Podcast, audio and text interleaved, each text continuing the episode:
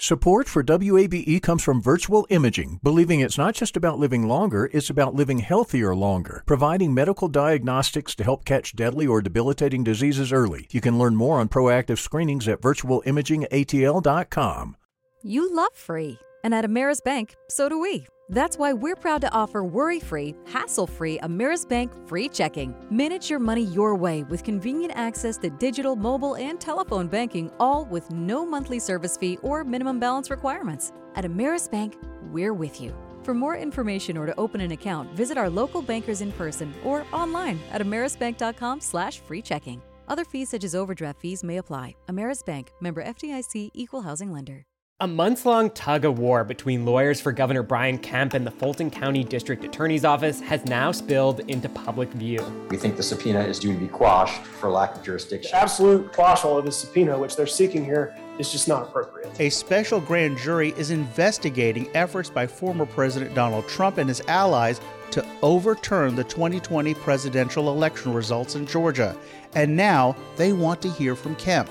After negotiations for a voluntary interview dissolved, the special grand jury sent Kemp a subpoena. His lawyers are fighting it vigorously. Now we're in the middle of an election cycle for really the most closely followed gubernatorial race in the country. And this is happening as this high-profile and politically charged investigation and Governor Kemp's role in it are, are reaching a crescendo. The district attorney's office says Kemp should testify, just like dozens of other witnesses. Come in and speak in front of the special purpose grand juries, just as a host of thirty plus other witnesses have done.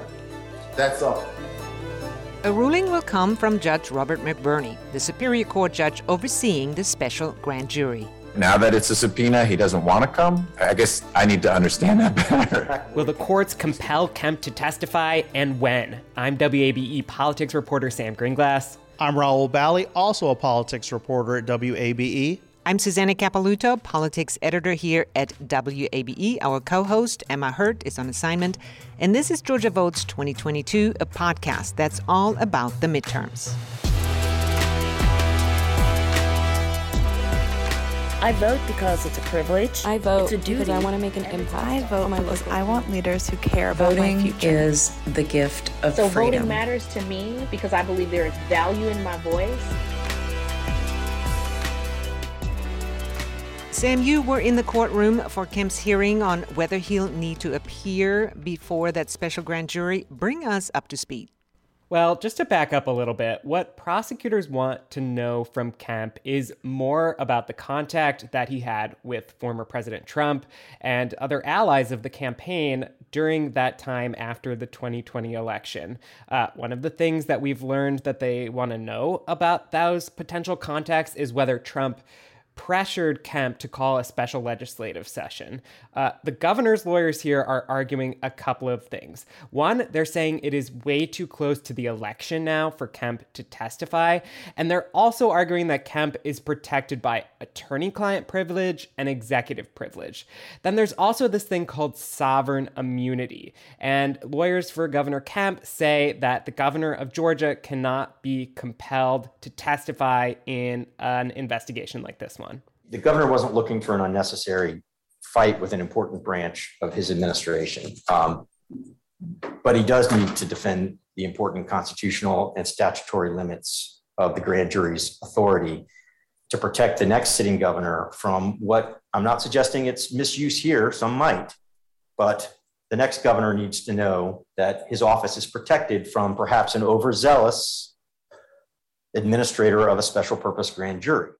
Now, Fulton County prosecutors, on the other hand, think none of these claims hold any weight. He wants to drive the way that the state is proceeding with its investigation. That rests solely with the district attorney, and the district attorney has made that decision through the power of the special purpose grand jury. Judge McBurney says he first will need to decide, one, whether or not this concept of sovereign immunity can prevent Kemp from testifying, whether it actually applies here or not.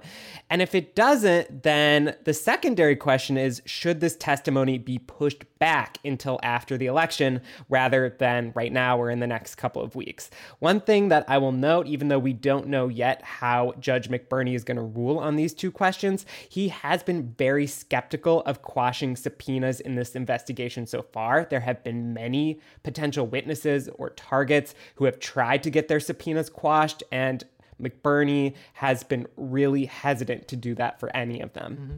Now, on the political end of things, is it good for Kemp's campaign that he is fighting this subpoena? I mean, one could argue that he's one of the people who resisted Trump, so why not just testify? Is there maybe a message here, you know, for the Trump wing of the G O P whose support the governor may need for his reelection? I think in the end, the governor's Uh, campaign is just trying to avoid any issues around this, whether something leaks out or just, you know, th- that very small. And I think it is a very small number of Trump Republicans who would blast the governor for going in to testify. I think in the end, they're just trying to avoid this. I know the arguments are this deals with precedent. Um, this is politically motivated. But I think when you when you look at it in the context of the campaign, it's really avoiding what what would be an unnecessary issue in the run-up to November. The one thing that I'll note here that Judge McBurney noted in the hearing is that the media already was under the impression that Kemp had already testified uh, back in July, and everyone would have been pretty much none the wiser that anything different had happened if he hadn't brought forward this motion to quash his subpoena that resulted in a very public back and forth between his lawyers and the district attorney's office, both in filings and then now in superior court. So uh, the judge was almost saying, well, if you didn't want this to become a public issue in the middle of the election, then why did you, you know, pursue this track of fighting the subpoena that made all of this spill out into public view? Now, the other subpoena case we're watching is in federal court because it involves U S. Senator Lindsey Graham. Graham has also been fighting his subpoena, and we have learned that prosecutors are interested in asking him about phone calls that he has made to Secretary of State Brad Raffensperger. Uh, where does this stand? So Lindsey Graham wants his subpoena tossed out too, like so many of the other people who have been asked to testify in these proceedings. Uh, what he is arguing is that some of the calls that he made to Georgia Secretary of State and his office, uh, which are a big reason why the special grand jury wants to talk to him, uh, he says that they were part of his duties as a U S senator and a committee chair. And so the Constitution has a clause that would shield him from this testimony. The court eventually ruled that, no, he does have to testify. Graham appealed that ruling. And then an appeals court said a lower court had to first decide if there was stuff that he could or couldn't be asked about. Uh, so it sounds like all this back and forth could take forever, but a district judge has laid out a pretty rapid filing schedule. Uh, and that means that all of this back and forth should wrap up sometime by the middle of next week. And then we will have a final answer of what exactly Graham can and cannot testify about. And the important thing to understand about the Graham case, beyond the, the questions of does this fall under his legislative duties, is prosecutors have hinted, and they also want to know about specific coordination between Senator Graham and the campaign and the, at that time, the White House of Donald Trump. So that that's why Lindsey Graham is such a, an important figure. Just to remind you, he was involved with phone calls with Secretary of State Brad Raffensperger and members of the Secretary's office around the issues with mail-in absentee ballots. So that's reason why Lindsey Graham is, is, is really an important figure in this in this whole discussion. And I also just want to say, like, we can get bogged down in some of the weeds of executive privilege, attorney-client privilege, immunity, But at the end of the day, why we are paying such close attention to all of these challenges to subpoenas throughout the course of this investigation is in part because these are the only times that we get little nuggets about where this investigation is and what it's focusing on. Because remember, these proceedings are generally happening behind closed doors in secret. When it spills into public view, when there are challenges Uh, in, in court, that is when we, the journalists and the public, actually begin to know a little bit more about what is actually happening behind those closed doors. And there have been a couple of other court filings related to the special grand jury this week. We had an order that eleven of the sixteen fake Republican electors who were part of this alternate Republican slate will need to testify. They had tried to quash their subpoena, and also one of Trump campaign lawyers, Kenneth Chesabro, filed a motion this week trying to quash his subpoena. Now, he was reportedly very involved in this fake elector scheme that played out here in Georgia. So we can again speculate that the two are very connected and that the alternate Republican elector slate that ultimately didn't go anywhere is of interest to this special grand jury. Now, let's turn to one issue that popped up briefly on the campaign trail. It started with the story by our colleague Emma Hurt from Axios when she polled Republican candidates on where they stood regarding gay marriage. And she mentioned it on the podcast last week that Governor Brian Kemp said he's okay with where the law is now, but that he personally thinks marriage is between a man and a woman. Now, after that story broke, I saw some tweets by gubernatorial candidate Stacey Abrams calling Kemp homophobic. Kemp has not commented any more on his position, but some Democratic lawmakers held a press conference this week that you attended, Rahul. So there are three L G B T Q Georgia state lawmakers who spoke out at the state capitol this week, and one of their focuses was on the future of same-sex marriage. It was reaction specifically to the work that Emma did, and here was the reaction from Democratic State Senator Kim Jackson. Now, Brian Kemp has been clear that it is his personal belief that marriage should be between a man and a woman. And I think he says personal so that maybe we not become alarmed. But what we know is that when Brian Kemp has personal beliefs, he imposes those into law. The other thing they talked about was the separate opinion in the landmark Dobbs abortion case by U S Supreme Court Justice Clarence Thomas. And that's where Thomas said the court should reconsider three key rulings, including the twenty fifteen decision that made it illegal for states to ban same-sex marriage. So this goes back to what we talked about during Dobbs. If the Supreme Court overturns that ruling, it would fall back to the states. In Georgia, that would likely mean immediately banning same-sex marriage because of a two thousand four voter referendum that passed with seventy-six percent of the vote and amended the state constitution.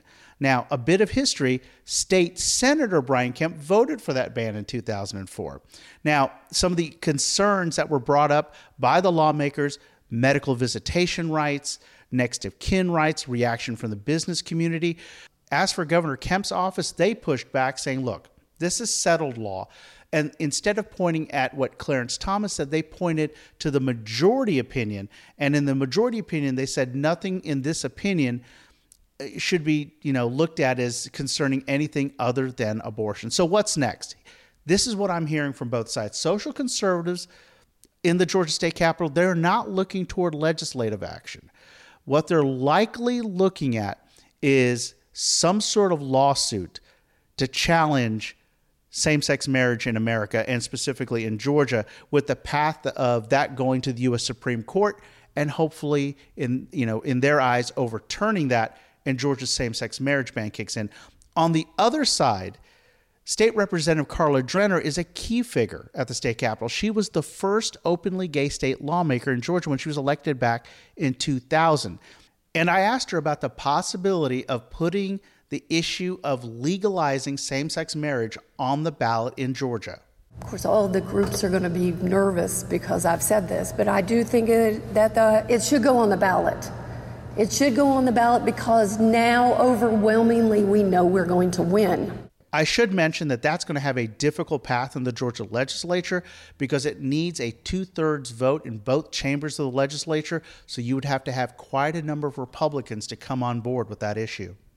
Having covered the Georgia same-sex marriage ban when it happened in the two thousands, I'm wondering how long it takes for this issue to be in the same category as interracial marriage, for example, or marriage between religions, especially for people like Sam's generation. I don't know that Republicans really have a path here. One thing that's worth noting, though, is that not in Georgia, but in Washington, D C, Congress is weighing passing legislation, federal legislation, that would legalize same-sex marriage across the U S or, or codify it into law, basically.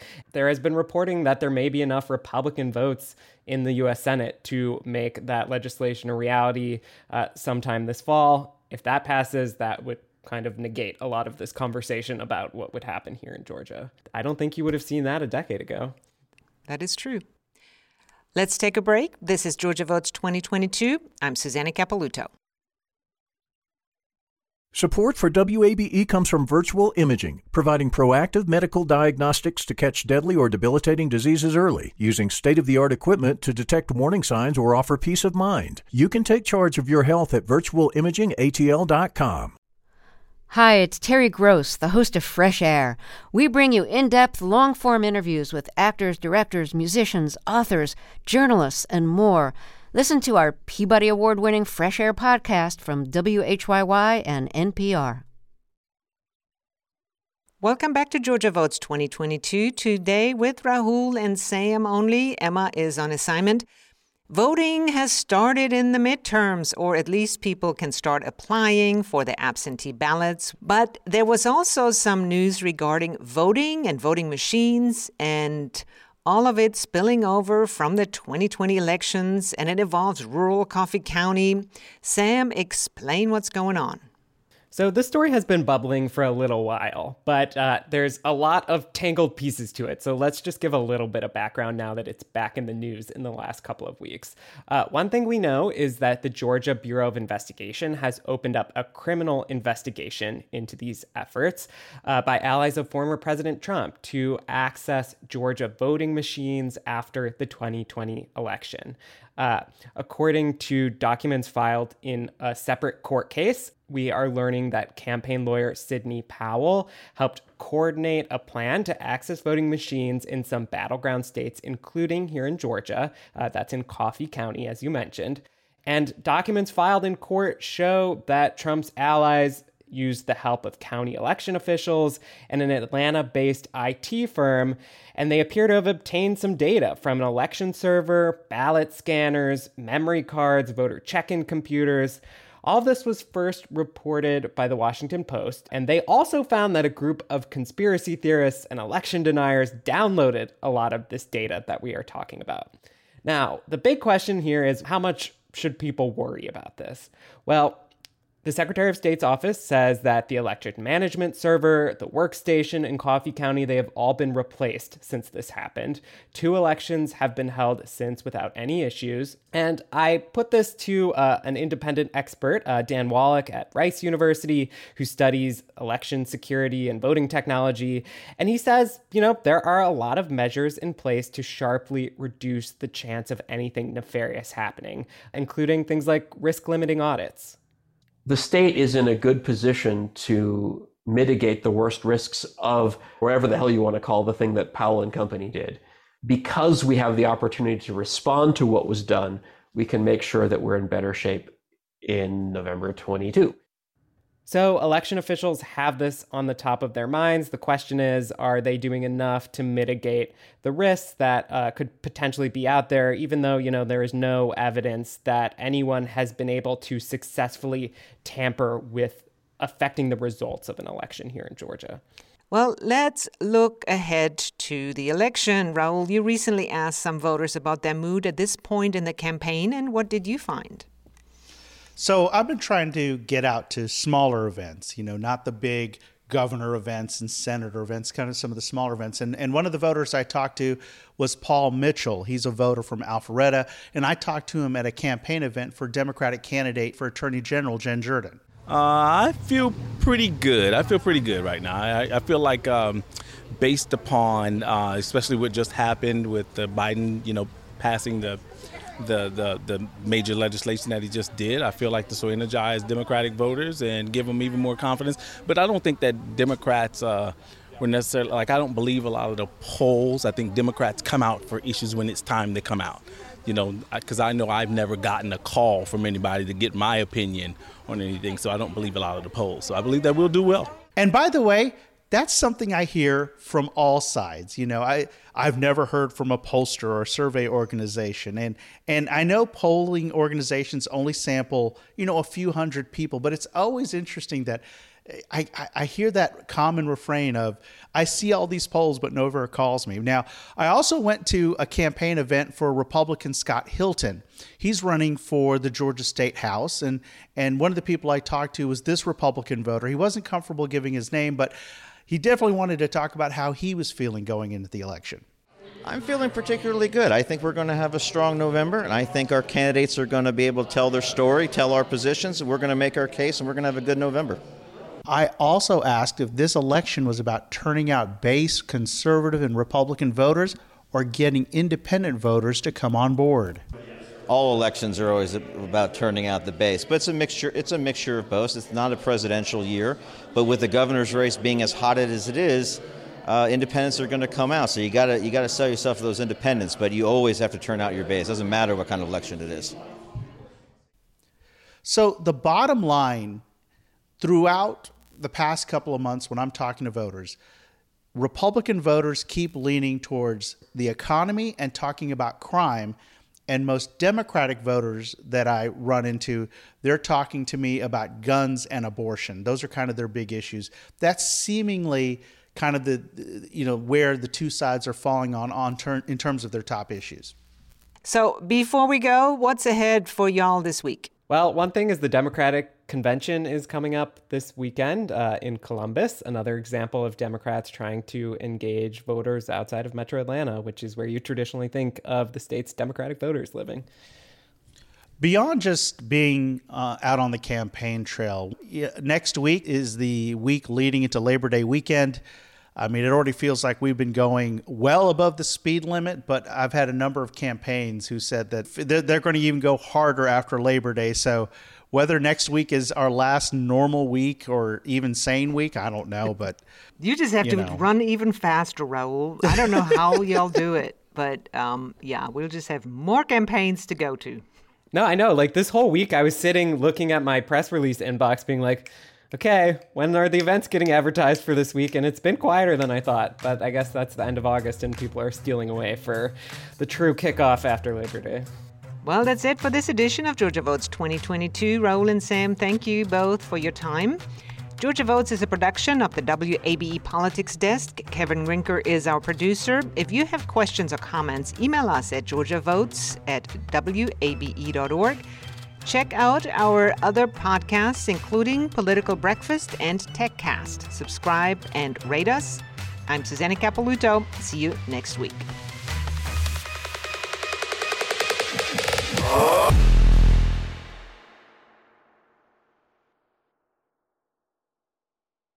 Get ready for My Money Mentors, the new W A B E T V financial literacy series hosted by Jacqueline Shadek and Chris Corinthian and produced with support from Delta Community Credit Union. To learn more, visit w a b e dot org slash my money mentors. The Gold Dome Scramble podcast is now plugged in, a W A B E Politics podcast. New name, same on-the-ground reporting from us.